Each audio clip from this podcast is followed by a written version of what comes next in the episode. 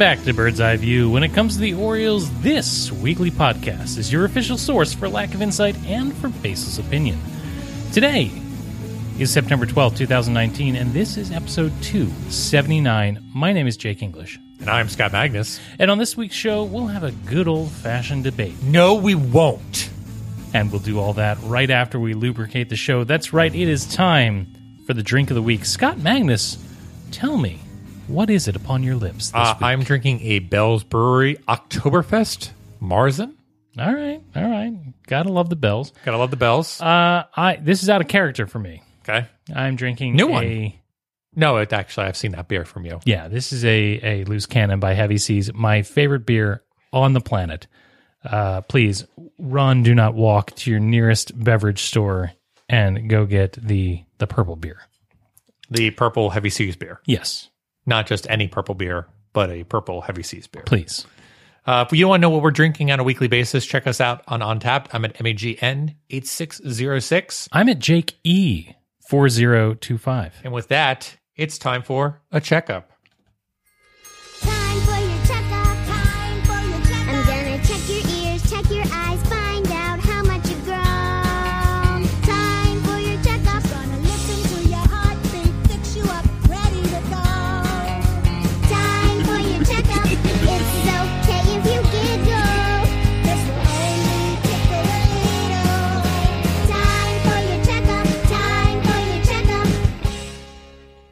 So, Jake, uh, nothing too big on the news. I think the biggest one was the um, Hunter Harvey right bicep soreness that was reported earlier this week, but I don't think it's that big of news. I mean, it happened sometime on the 9th. He came back and threw a bullpen session on the 10th.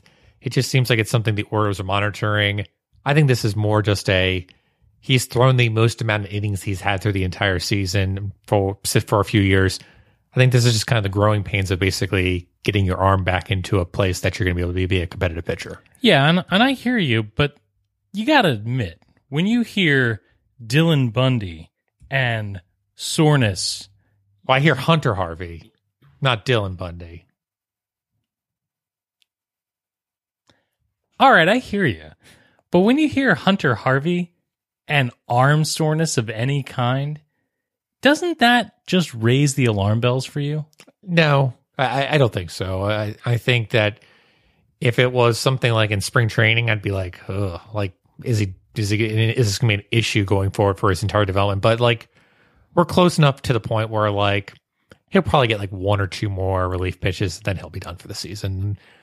I, I'm not concerned about this at all going into a long season where he can just sit back, stroke his mustache a little bit, grow out the mullet, and just really rip back and uh, throw out of the bullpen next year. Look, someday he'll be able to grow a mustache. I would not call that anything near just yet. That's a mustache. That's a mustache. Uh, we talked about this before, but just quick uh, gut check. How you feeling about Hunter Harvey? Uh, he's not going to be a starter for us, but in the current incarnation of Hunter Harvey, all that you could have wanted for him more, or you still hoping for more? No, I'm okay with what this is, and I think uh, his dad is going to basically say, "Stick with what you got. If you can be a uh, elite relief pitcher, uh, let's go ahead and do that." The the best elite relief pitchers are failed starters at some point. Yeah. Talk to whichever Zach Britton you can find. Yeah. So let's go to 280 characters or less this week on the Twitters. Jake, start us off. Yeah, the, here's the thing. Um, as Oriole fans look ahead to the next chapters of sports seasons, um, horrors will follow them. This tweet comes to us from Derek of Arnold, who tweets at Be More Bird's Nest. If you're not convinced the Terps and Ravens are both going to poop the bed this weekend, you haven't been a Maryland sports fan long enough. I would argue, dearest Derek, that that is the Oriole fan in you talking. He is right, though. Maryland sports is constantly depressing us. This next tweet comes from Dan Haggerty. You can follow him at, at D underscore Hegs. And he tweets as follows uh, At Bird's I said to the bird, it's my birdie 30. And he's got a picture with him with the Oriole bird, and it seems he has stolen the Oriole Birds hat and is wearing it Adam Jones style. Yeah, he's pulling a he's pulling a simply AJ10. Uh, we had the opportunity to meet Dan uh, this past week. Dan, a fantastic Orioles fan, and his wife is even more uh, tolerant because she spent time with us too. Uh, go ahead and follow D underscore Hegs on the Twitters. A a better human being and a better Orioles fan you will not find. Definitely better than Jake. Totally. Next tweet, Jake, take it away. Listen, this is something of which I approve. Is it I p- p- prove? Yes. This is a tweet from Bill F62. It's here. It's here. It is a picture of a number 12 Baltimore Orioles custom jersey with the name DR space poo poo. That's right.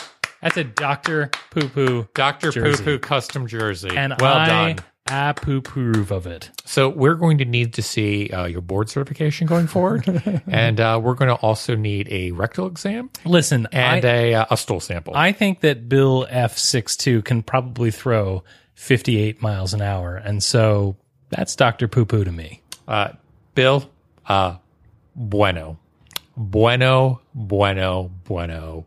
Uh, tip of the cap this week to you. Next tweet comes from Tyler Grote. You can follow him at Tyler underscore Grote. He responds as following uh, to actually the game that we went to uh, on uh, Friday night.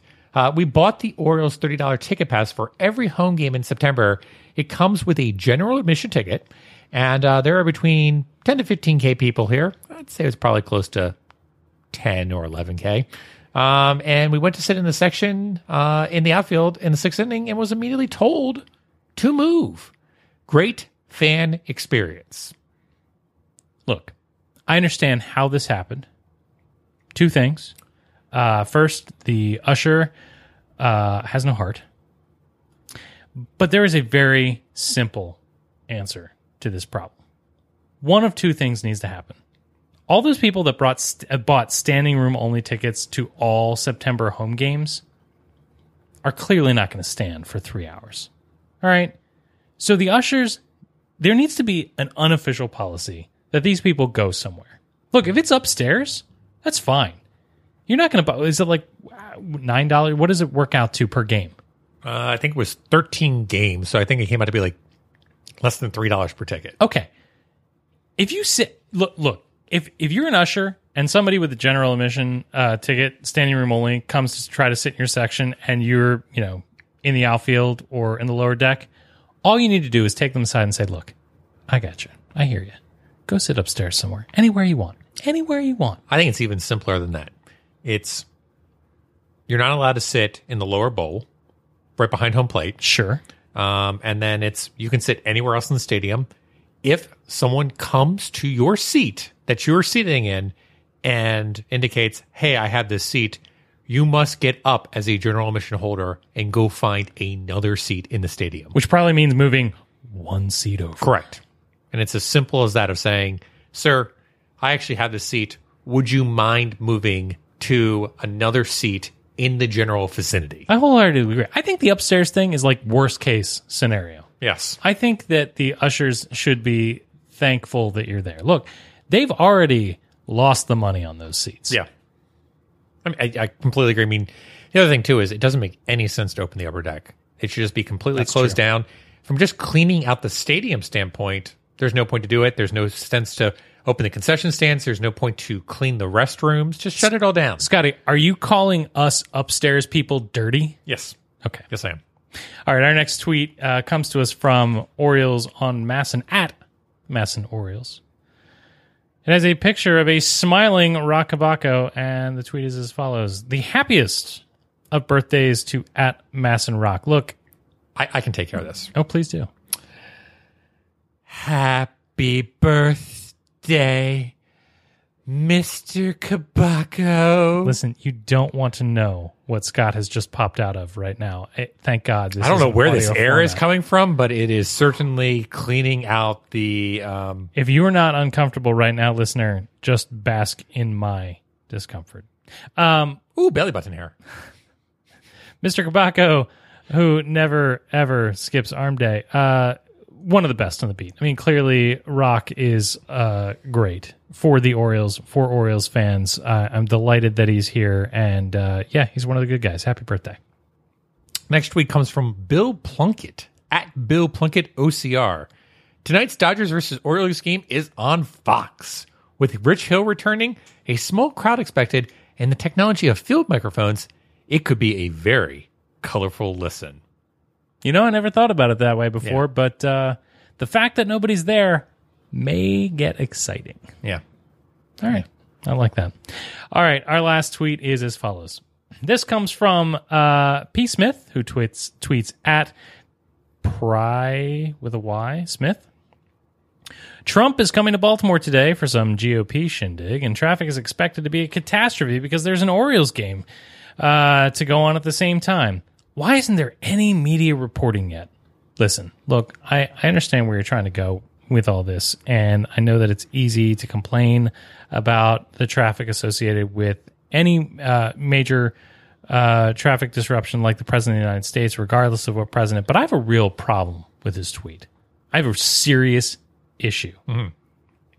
Anybody who thinks that the fact that there's an Orioles game in Baltimore right now, with the number of people that are going to show up, impacting traffic in any way, shape, or form, just doesn't understand what Orioles baseball is. Yeah, I mean, frankly, um, I think that um, Donald Trump and the rest of the Republicans probably should have rescheduled accordingly, um, considering that I believe it may be Rosh Hashanah or Yom Kippur, and that uh, the Orioles are allowed to play on that day, um, but other events while the Orioles are playing uh, are not allowed to occur. Wait a minute. Is there a football game going on at the same time? Oh, we- we're not talking football. Okay.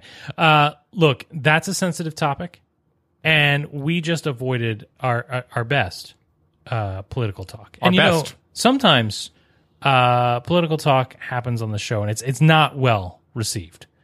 Uh, so clearly, I think that we need to continue to shy away from that in our next segment.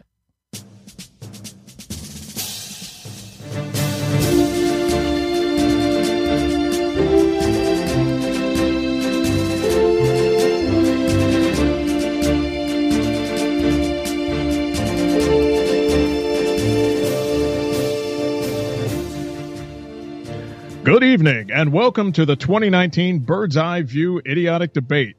This is Jovial J. Shepard, the voice of the Bevies and moderator of tonight's debate. This episode marks the first opportunity to hear your hosts go head to head on topics related to the 2019 Baltimore Orioles. Actually, scratch that. That's it's basically the content and format of the podcast. Anyway, as Oriole fans work through their feelings on the Orioles and whether or not they trust the process, Jake and Scott will debate for the merits of arguments across the gamut of Orioles baseball. We'll dive into topics such as healthcare, immigration, defense, and how badly we miss Buck Showalter's nose whistle. Your hosts will conform to the format totally and completely subject to my whim. There will be times when each host will have up to 60 seconds to speak and the other will have 60 seconds for a response or a follow up question. There will be times when they fail to make a coherent point, and I cut them off. There will also be times when I'd stop paying attention and just space out for a few minutes. The point is, when it's time for either Scott or Jake to stop speaking, I will let them know. Unlike the moderators of the national political debates, I am actually interested in moving this along. To make either host stop speaking, I will either cut his mic or more likely will apply an electric shock until I am satisfied he has gotten the message. Jake, we're going to start with you, and we're going to address one of the most hotly debated topics in the country today healthcare. Do you think the Orioles' 2019 season was hampered by injuries? I do not believe that the Orioles 2019 season was hampered by injuries. In fact, I would say that the Orioles 2019 season was helped by injuries. And I know that sounds counterproductive, but you need to consider the fact that we came into this season with the possibility that Mark Trumbo may have taken up a roster spot. And I know there's been a lot of uh, emotion for Mark Trumbo coming back and probably finishing his career, and and that's great. He's been a good teammate. He's worked hard to get back. It's nice to see him play a few games. But I'm glad that on the days that Chris Davis wasn't at first, that it was Trey Mancini. I wasn't so glad when it was Renato Nunez, but or Rio Ruiz, but I digress. The point is not having that roster spot held down by somebody that wasn't part of the future consideration was a good thing. And I would actually argue the same thing about Alex Cobb. We all would have preferred to see a healthy Alex Cobb, but I gotta be honest, we got to take a look at a lot of pitchers and decide that we either had nothing or we had less than nothing. And that is a far less emotionally expensive process when we didn't just hand the guy 50 plus million dollars. And so, no, I would say not hampered helped. Scott, your response. So thank you for the time and thank you for letting me uh, come on this uh, debate and uh, talk to uh, my rival here in Jake English. Um, you know, I you know I, I feel there's a, a similar sentiment being had in terms of uh, how good could the season be um, with the with the players that are out there. But frankly, I, I think my my my my opponent here is uh, not realizing um, you know the issues that are at hand in terms of the common fan of Birdland. Look, we are going through economic turmoil. There has been an embargo put on uh, individuals coming into this organization and, uh, in essence, uh, transforming it into it is. And what are we left with? We're left with ACL injuries, Tommy John injuries. And, and my opponent here mentions, oh, it's not that big of a deal that Alex Cobb was lost. Folks, if there's one thing we have learned this season, it's that three Scotts do not belong in Birdland. There should not be a Scott Magnus, a Taylor Scott, and a Tanner Scott. There is only one Scott for Birdland, unless it's Luke Scott. I'm all for Luke Scott for the right wing side. So that is my conversation. May I rebuttal? Actually, I'm going to have to stop you because I don't care. Next, we move on to immigration. The Baltimore Orioles have historically been hesitant to bring international players here to the organization. Scott, are there any indications that the Elias regime had made real changes? And more importantly, how have those changes impacted the organization? So, Jay, thanks for bringing up this really, um, you know, important conversation piece. Um, folks, we are in um, an immigration crisis, as it were. And, uh, you know, for years upon years, uh, we had, in essence, closed our borders to accepting individuals uh, into Birdland and uh, embracing them with uh, open arms for you know a minor amount of money. Uh, you know, we did accept a few individuals like a Dario Alvarez um, who literally had to float to come into Birdland. Um, and you know, we and Chen came over on a foreign exchange program. But folks, uh, if we're going to truly make a difference, it's similar to what uh, we have uh, uh, employed this year through the Elias regime, and that's staking our own land in other people's countries and uh, claiming it as our own in Birdland. So I am all for that the uh, entire Western Hemisphere uh, should be under the control of Birdland. Thank you very much. Jake? Look, I think that answer is simply unacceptable. It's unacceptable. We have not made the progress that anybody thinks we need to make. The doors to South Korea are still closed to the Baltimore Orioles because of the damage done in the previous regime. We are still dealing with the fallout of a generation of Baltimore Orioles management that has been, frankly, hostile to the international market. Oh, sure, it's great that Mike Elias is here now. It's great that we have a rational human being who may be interested in moving this organization forward. That's great. But until I see real results, I say it doesn't matter. It's much ado about nothing. It's lip service at best. Okay, great. We're going to be more involved in the international market. But are we there yet? No. I say no. I think a great first step was making a trade like the Cashner trade, right? For a couple of kids that we don't know who may amount, to nothing. But the point is, it's lottery picks, right? And so the Orioles need to cast their net wide all right, irrespective of wherever that player may be. They need to look through every nook and cranny in the Caribbean, in Asia, anywhere they can find baseball players, because though the cupboard is not bare, this organization has a reputation to overcome. The organization is not just looking for better players, they are also looking to be an attractive landing spot for players that weren't born in the United States. And frankly, they have a lot still to overcome. Hmm, interesting. Let's move on to the next topic. Jake, one of the quiet changes Mike Elias made before the season started was stripping Brady Anderson of his executive title. What former Oriole, in your mind, should be the next undeserving vice president of baseball operations? That's a great question, Jay, and- thank you for raising it.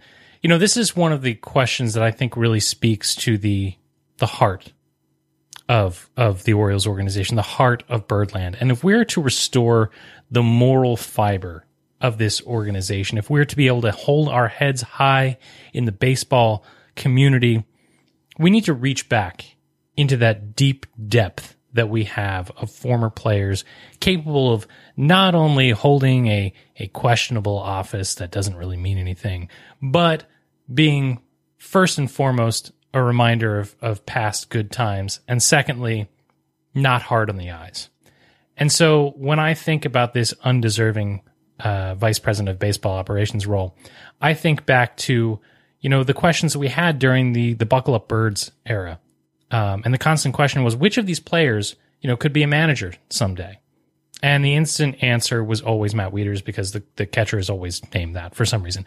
But the second answer that people gave was JJ Hardy. And so JJ Hardy is my clear runaway winner for best candidate uh, of being an undeserving uh, vice president of baseball operations. Not sure what he would bring to the organization, but he would be pretty. He would be uh, a reminder of the best days. And in those times in which he's introduced at FanFest and possibly to throw out a uh, ceremonial first pitch, Ryan Wagner would uh, Ryan Wagner would have my heart at that moment. JJ Hardy's my choice. Scott? Well, what my opponent fails to realize here is uh, he didn't answer the question uh, that was necessary at the time. Uh, Jay, uh, I believe at least one of us was listening to the question that was posed to us, and it was what undeserving member of the Orioles deserves to have this position. Look, if we're going to go out there and you know pick the nearest and greatest to our heart, you know JJ Hardy was great, but like honestly, do we really want to have walking around somebody that can't even walk? You know, if I'm going to go out and get a former Oriole that's great, I'm going to go out and get Adam Jones. But the question that was raised to us by by you, Jay, was undeserving. So if I'm thinking undeserving vice president baseball operations that still has a sentimental tie to us, I've got to think who can we pick in order just to PO off all the fake media out there that's covering the Orioles. And I'm thinking Erik Bedard is a perfect choice to talk to you media members, Jay Shepard, and uh, put you in your place, as it were, while we as fans can reminisce about the good times of what Erik Bedard brought us by leaving this organization. And so Erik Bedard goes out and becomes my next undeserving vice president of baseball operations. You are too wrong to continue speaking. We're moving on to the next question. Now, on to defense. Oh, I see. It's defense. Sorry about that. Is is Hanser Alberto a capable defender at multiple infield positions? Jay, uh, you know, I, I think it's great that um, members such as yourself and, you know, the members of Birdland um, are latching on to Hanser Alberto and hoping to see great things from him going forward in the future. But the frank reality of the situation is it just doesn't work that way. You can create these utopian visions in your head, but the reality is Hanser Alberto does not fit in to what I consider to be the next great Birdland. And, you know, I just think that, you know, it's great that he's having this success, but in aspect, we just need to cast him aside, as it were, and uh, bring in someone uh, that is a little bit more serviceable at the corner positions. Jake, your response? All right. My opponent over here seems to be a bit of an elitist when it comes to defensive prowess during a rebuild. But frankly, for the money that we are paying Hanser Alberto, money, by the way, which is dear during a rebuild and cannot be spent in the wrong places. For the money that we are paying Hanser Alberto, I would take him at second, third, left field, DH, as long as it's against a lefty. What are we talking about here? What are our expectations? What is the reality here? This is a bad baseball team. And Hanser Alberto? Hanser Alberto is good on a bad baseball team. Who else is going to pull at that lawnmower or whatever it is that they're doing now? Huh? Hanser Alberto is the bridge, and he's the bridge at third, and he's the bridge at second, and he's the bridge wherever it is that we need him to be while we're not bringing up players too soon and or they're not here yet. If we had better options, fine, that's great. But we don't. We have a player that is in laughably the race for average. He's going for a batting title. And we're asking if his defense is good enough? Yes, his defense is good enough at that position and that position and that position. Our expectations need to be low, my friends. We're talking about 40s and 50s for win totals. Until it matters, it doesn't matter. Jake, while the rebuild happens and the wins and losses don't matter, can Anthony Santander play center field? The answer should be of course he can. But I tell you what, my friends, he shouldn't have to. The difference between Anthony Santander and Hanser Alberto is that we may have something in Anthony Santander, right? When the Orioles are good again, Anthony Santander may still yet be here, but he won't be a center fielder. And so why should we fool ourselves? Should Anthony Santander play during this rebuild? Of course he should. But what should he be doing? He should be hitting. He should be hitting. And he should be playing the corner outfield, and he should be DHing, and very little else. Now and again, if he wants to play center because we have nobody else, because there are injuries, because the cupboard is bare, because we've made some horrific change, uh, trade, that's fine. Uh, but I say Anthony Santander as an asset should not be turned into something that he is not, and he is not a center fielder. And so, as as passionately as I feel about Hanser Alberto being good enough for the time being, Anthony Santander may be a piece. You know, we're not talking a big piece. Maybe he's a Steve Pearce type piece. How dare you? How dare you even compare him to Steve Pearce? Look, folks, I'm sorry. I have to interrupt my candidate for his simplistic, ignorant mindset that he is bringing to the table here. Look, in, in my plan, uh, Anthony Santander doesn't even get to look at center field. The fact of the matter is, there is only one true center fielder for the Baltimore Orioles, and that person is Adam Jones. The Orioles should have gone out there, spent the $2 million, and said, Adam Jones is going to be the center fielder until he determines he no longer wants to do this You anymore. know, you know what? I'm gonna I'm gonna risk the shock collar here, Scott, because we're not even talking about the same person. Anthony Santander doesn't exist, my friend, and if you don't even know his name, I don't you even don't need get to, tell know him his no. name. I don't even need to know it. Look, in my plan, if you go to birdseyeviewbaltimore.com, you can come across it. It is Birdland for all who want it. And you can check out to see why I believe Adam Jones is our future now and forever going forward. Look, classic Scott Magnus trying to take us into the past. Oh, sure, it's 2110 Utah Street. Let's just keep going back. No, I say look to the future. And though that future may have a small part of it dedicated to Anthony Santander, I say let's look boldly forward as boldly as we can with Santander. Okay, okay, all right. I've had about enough of this. We're moving on. Scott, now that the Orioles have exceeded last year's total of 45 wins, can we definitively say that Elias's 2019 squad that is tanking is better than Duquette's 2018 team that was trying? Jay, I, I, I respect you and the uh, position that you are in. Um, but what an absolutely idiotic question. Uh, there's no chance that the Elias 2019 squad is tanking. They're going out there every single night and representing Birdland to its finest. And uh, you just they're just a you know yes, the results are terrible, but the fact of the matter is they still bring pride to Balt. And it's the shot caller for you.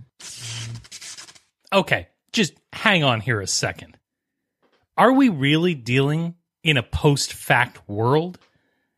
Do facts have no more meaning? Is there no truth?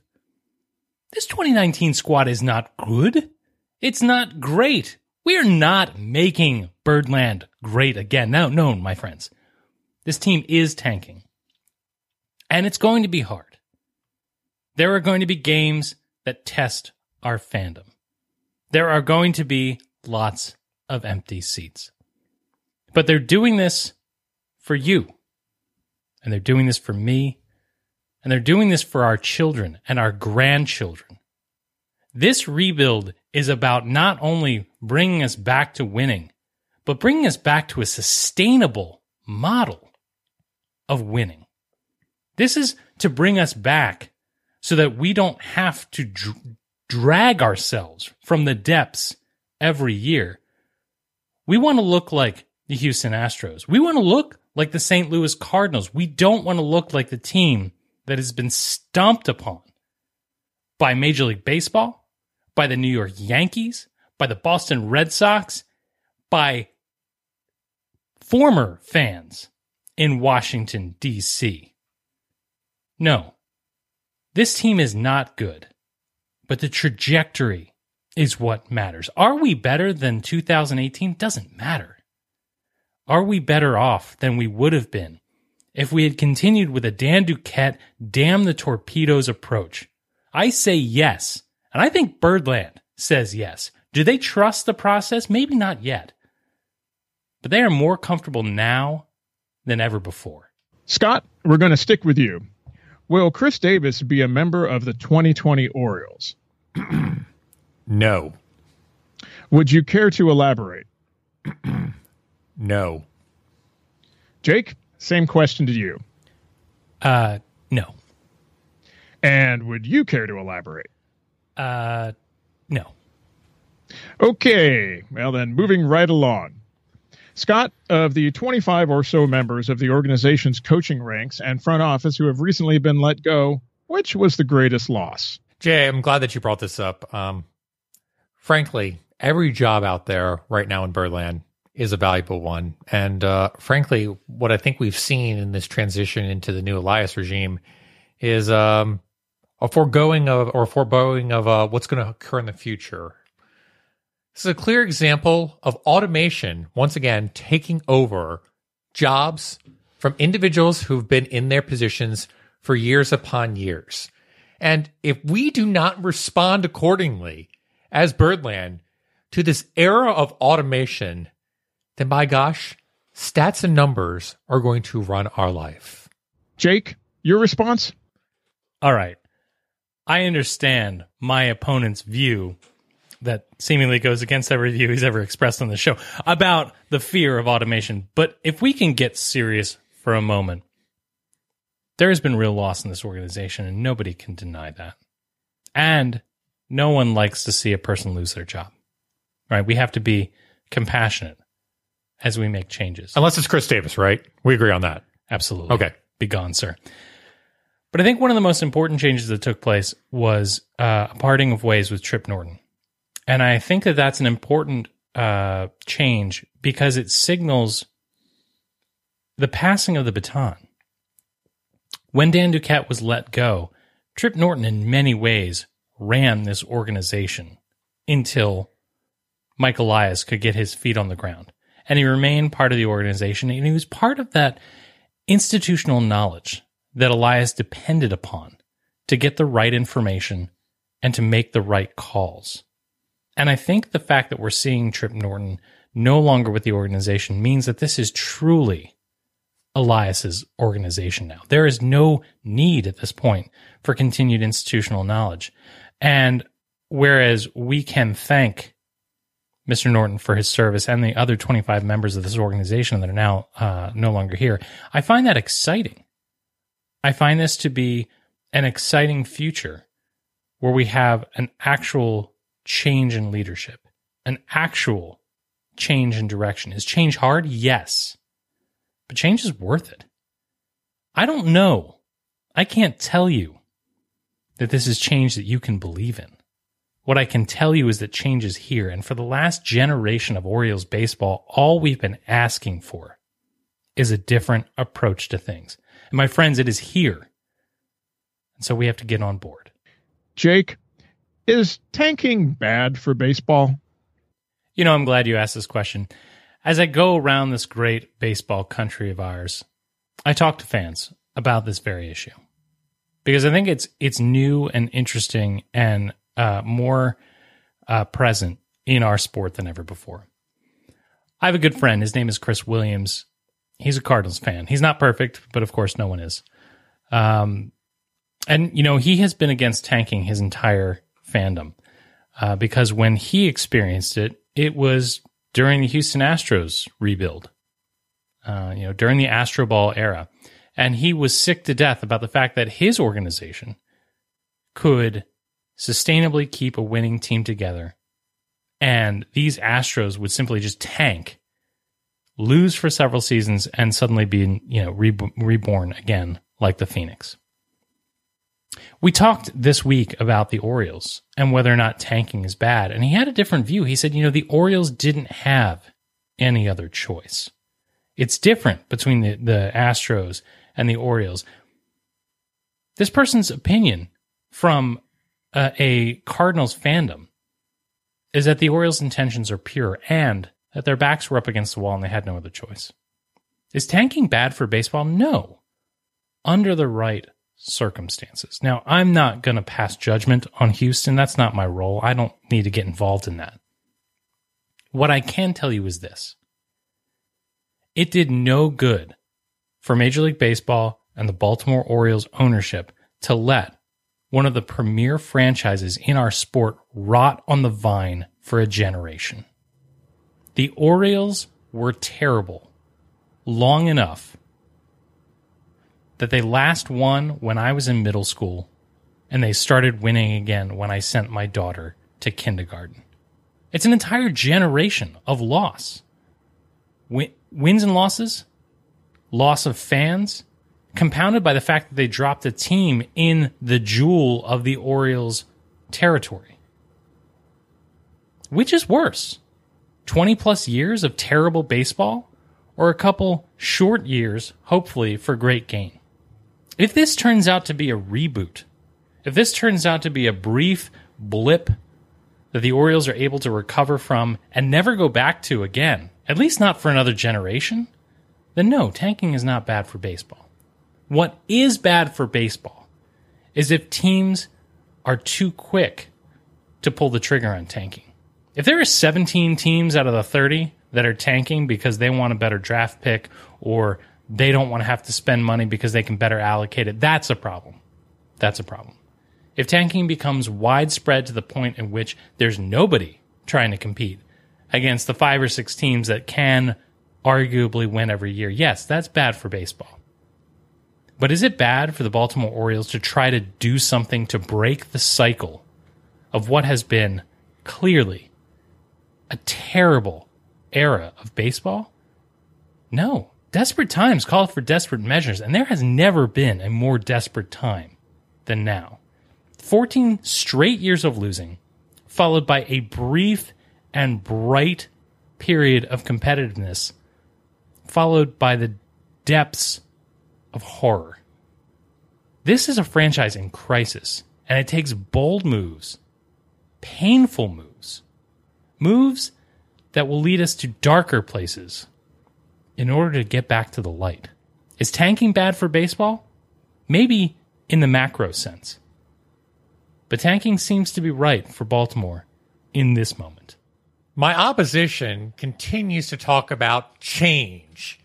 He wants to dramatically flip over the table, as it were, and talks of macro effects versus micro effects you're allowing an individual with a poli sci degree from American University to talk to you who probably only walked past an economics class at American University.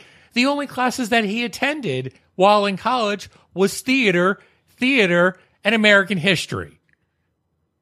And yet we're going to listen to him say, this is how we are going to change a billion dollar industry. Now, folks, listen. I can listen to the rants and the raves of someone far on the left side that is saying we need to flip the script, as it were, but we don't need to go in that direction. We need to return to a sense of normalcy. If we can return to a sense of normalcy compared to this current era that we are in, then we're going to be in better shape. My opponent talks about how, well, not everybody in baseball is tanking. He's absolutely right. Not everybody in baseball is tanking. There are six or seven teams that are not tanking right now, and everybody else is pretty much tanking. We can look at other teams that have been tanking historically for a long period of time. We can look at the Tigers organization. We can look at the Padres organization. And what happens to the Padres organization after they go tanking for many years? They go out and sign one of the best players in the in in the entire league in Manny Machado, who I think we are familiar with here in Birdland. And what happens? They end up tanking again. So, folks, I tell you, this utopian vision that my candidate puts out there of saying we're all going to be better off by going through this, it's just a fantasy illusion. It's it's fuzzy math, as it were, and it's not reality. What's really happening is the owners are making money on you through your subscription for TV fees while not having to put out a product out there while my candidate expounds on the virtues of Hanser Alberto at the corner infield positions. Let me follow up on that, if I may. Is Jon Heyman bad for baseball? Is Jon Heyman bad for baseball? Um, probably not.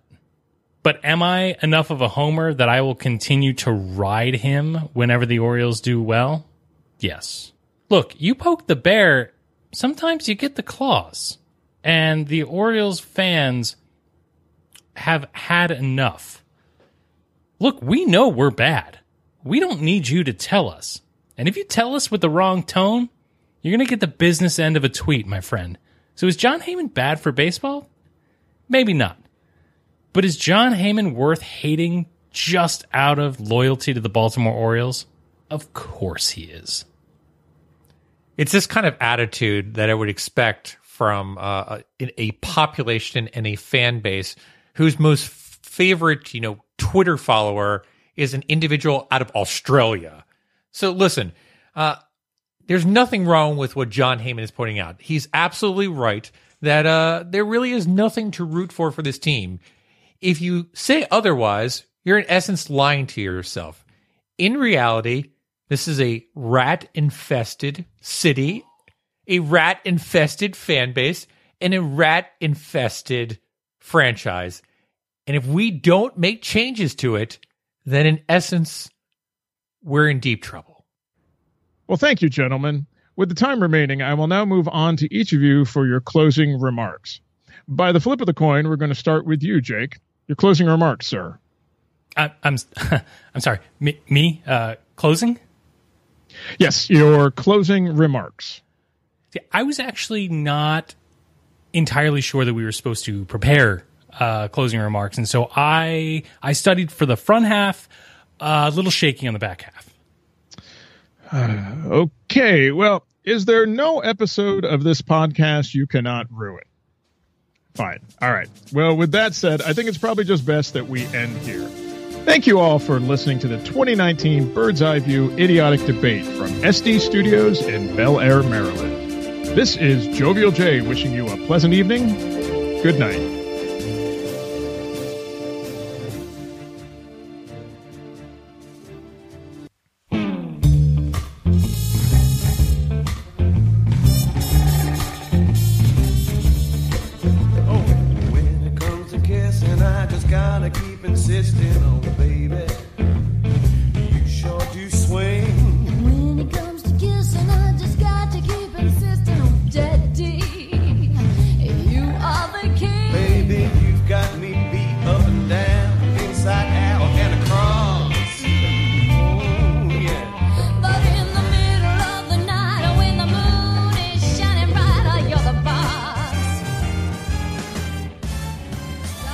Scotty, I I don't feel good about this week.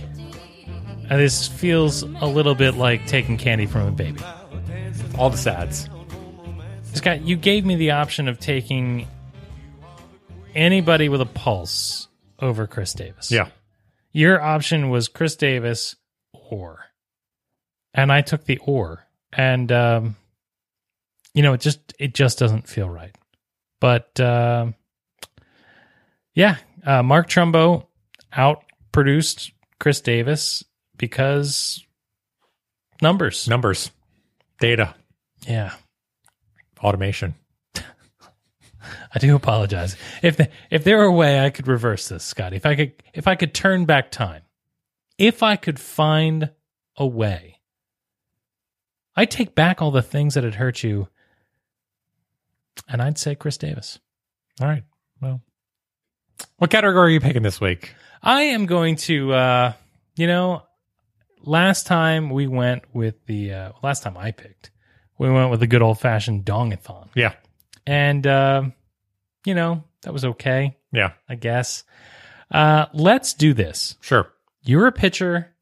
You record a strikeout. hmm I want count of strikeout, not K percentage.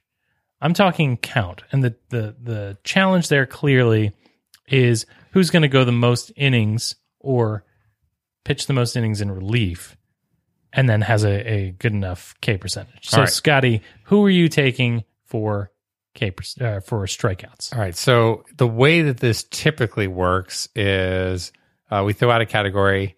Uh, I select an individual that makes some sense. Uh-huh. Yep. Uh, Jake picks someone random and he wins. So I'm going to go with uh, Dr. Poo Poo himself. I'm going to go with Steve Wilkerson. That is a that is a great approach, and frankly, I am with you. Uh, all right, you've taken Doctor Poo Poo. Dr. Poo Poo. I therefore do not feel comfortable taking chalk. Yes. Uh, I'm going to go with Awaj. Oh, Awash. I'm going to go with Awaj, which Okay. which is a bold choice, choice. Unless of course you're up against Doctor Poo. Who will go and get more innings this week, Awaj or Dr. Poo Poo? Awaj might be the reason that Dr. Stevie Poo Poo Wilkerson gets comes- innings. Comes in, yes. Oh, this this season it has been a mm, It's dark. it's something. It's dark. All right, with that, let's find out who is good, who is bad, and who is ugly this past week in Birdland.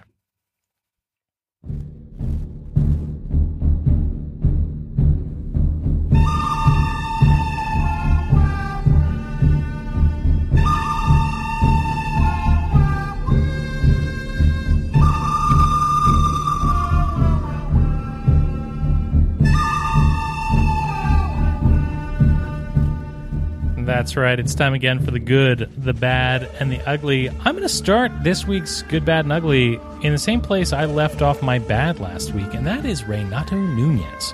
And look, I could say that this was because of his weighted runs created plus of 135 this week or his WOBA of 377, but no, that would make sense. No, I'm giving him my good this week for that incredibly impressive dong on Wednesday evening against the Dodgers. That home run was fun to watch. It was deep. It was long. It was gone. Renato Nunez may not have all the tools in the shed, but boy, howdy, does he have the power. That was a fun home run to watch. And so, mm, for that alone, he's my good this week. My good is going to go to the entire Baltimore Orioles organization for losing so many games that they now are back in competition for that number one draft pick. Kudos for going out there and doing what you should be doing, which is losing. That Detroit Tigers series, gonna be some fun. Going to be some terrible baseball. All right, my bad this week goes to Anthony Santander. You know, he was second on the team this week with 26 plate appearances and had nothing to show for himself, including a negative 24 weighted runs created plus and a 141 WOBA to go with a 26.9 K percentage. And well, let me just take a moment, take a deep breath, and I want to talk to his real fans. All right. All I can say is that Santander was a loaded tosh this week. The bloke really tossed the pot and was nothing more than a damp squib all week. Yeah. If you're not watching the UK Parliament debates right now, You're not doing things right. No, Oh, I'm sorry. Did we just get political there for a second? no, no. It doesn't matter. Nobody's listening at this point. that's true. Uh, my bad for the week is going to go to Ty Blach. I'm sorry. Is that a real person? Uh, Ty Blach is a real person, Okay. but uh, he doesn't pitch like a real person. So uh, Ty Blach with a 9.82 ERA, 9.21 FIP. Uh, he gets my my bad for the week, mainly because he's not a real person. I'm not convinced. Still. All right. My ugly this week goes to the Delmarva Shorebirds. Delmarva, I was super excited about you. And I got to tell you, nobody likes a tease. Uh, it was a super bummer to see them eliminated from the playoffs so quickly. Uh, Delmarva, you know, was the great hope for this organization. And of course, you know, in any playoff series, in any short series, anything can happen. But boy, howdy, it would have been nice. It would have felt good to have them advance uh, because there's no chance of anything happening at the major league level. So, Delmarva, thank you for compounding my disappointments. And for that, you were my ugly. Uh, my ugly uh, goes to uh, goes to the Texas Rangers. It seems like every single time the Orioles are going to play uh, the Texas Rangers, uh, they always either get swept by them or destroyed. It's like harbingers of the past in terms of thirty to three. I don't know what it is about the Rangers organization, but it's like the Rangers come in here and absolutely clobber the Orioles. Maybe it's just they like the ballpark. Um, maybe you know the Rangers batters are you know acclimated to it and they're just like, wow, this is a really small ballpark compared to where we play. But whatever it is, um, when the Rangers come to town, uh, the Orioles are certainly not going to win a series, uh, and it's certainly going to be a disaster for the entire pitching staff. Yeah. Yeah. That's no good. All right, why don't we go ahead and blow the save? I think we already did this for about twenty or thirty minutes, but um, we'll go ahead and uh, we'll go ahead and do that now.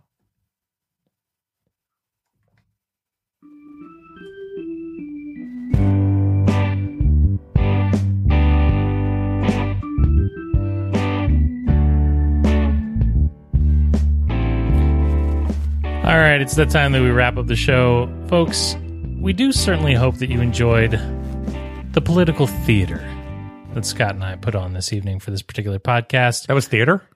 Uh, it was something. But the episode for better or for worse, uh, despite having our voices in it, also had an appearance by one of our favorites, and that, of course, is Jovial J. Shepard, who not only is the voice of the Bevies, but is also one of the finest human beings you could ever have the pleasure of knowing. Uh, and rather than me tell you where it is that you can find Jay online, where rather than me telling you where you should go to listen to all the things that he produces, uh, I'm going to just shut up for a second and give him this moment. Jay, blow the save. And if you'd like to check out some of the other great shows that I work on, which are part of the superhero suite of podcasts, you can listen to Scarlet Velocity, a Flash podcast, Green Justice, an Arrow podcast, or Agents of S.H.I.E.L.D. case files on retrozap.com. You can also follow me on forcecast.net with Jedi Journals, the longest running Star Wars literature podcast in the galaxy. And that that is our show. Remember, you can find this in our entire catalog of indispensable episodes at birdseyeviewbaltimore.com. Bird's Eye View is available for download wherever it is you get your podcast. Subscribe to the show on Apple Podcasts, Stitcher, Google Play Music, Spotify, and many others. Please remember to rate and review the show. We appreciate the feedback, and it keeps us on the debate floor stage as long as we're in the top 10. Give us that 2%. Come get social with us. You can email us at contact at birdseyeviewbaltimore.com. You can find us on social media. I've been doing the Instagram a lot more these days. It's popular with the kids. You should follow. Uh, we're on Instagram, we're on Facebook, we're on Snapchat, but the best way to get a hold of us is on Twitter, where we tweet at Bird's Eye View, B A L. I was trying to do the zap thing. I but- appreciate that. Yeah. I, I like that. Yeah. And with that, Baltimore and beyond, I'll bid you all a fond adieu, adieu. Good night, Baltimore. Be safe out there. And let's go, O's.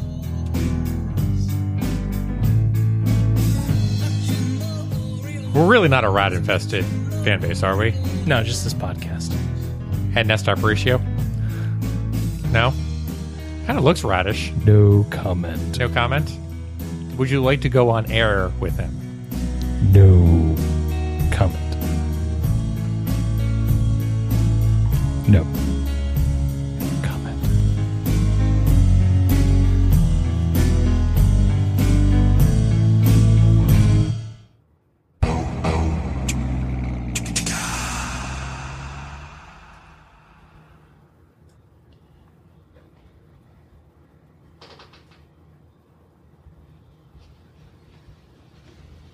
You're still here?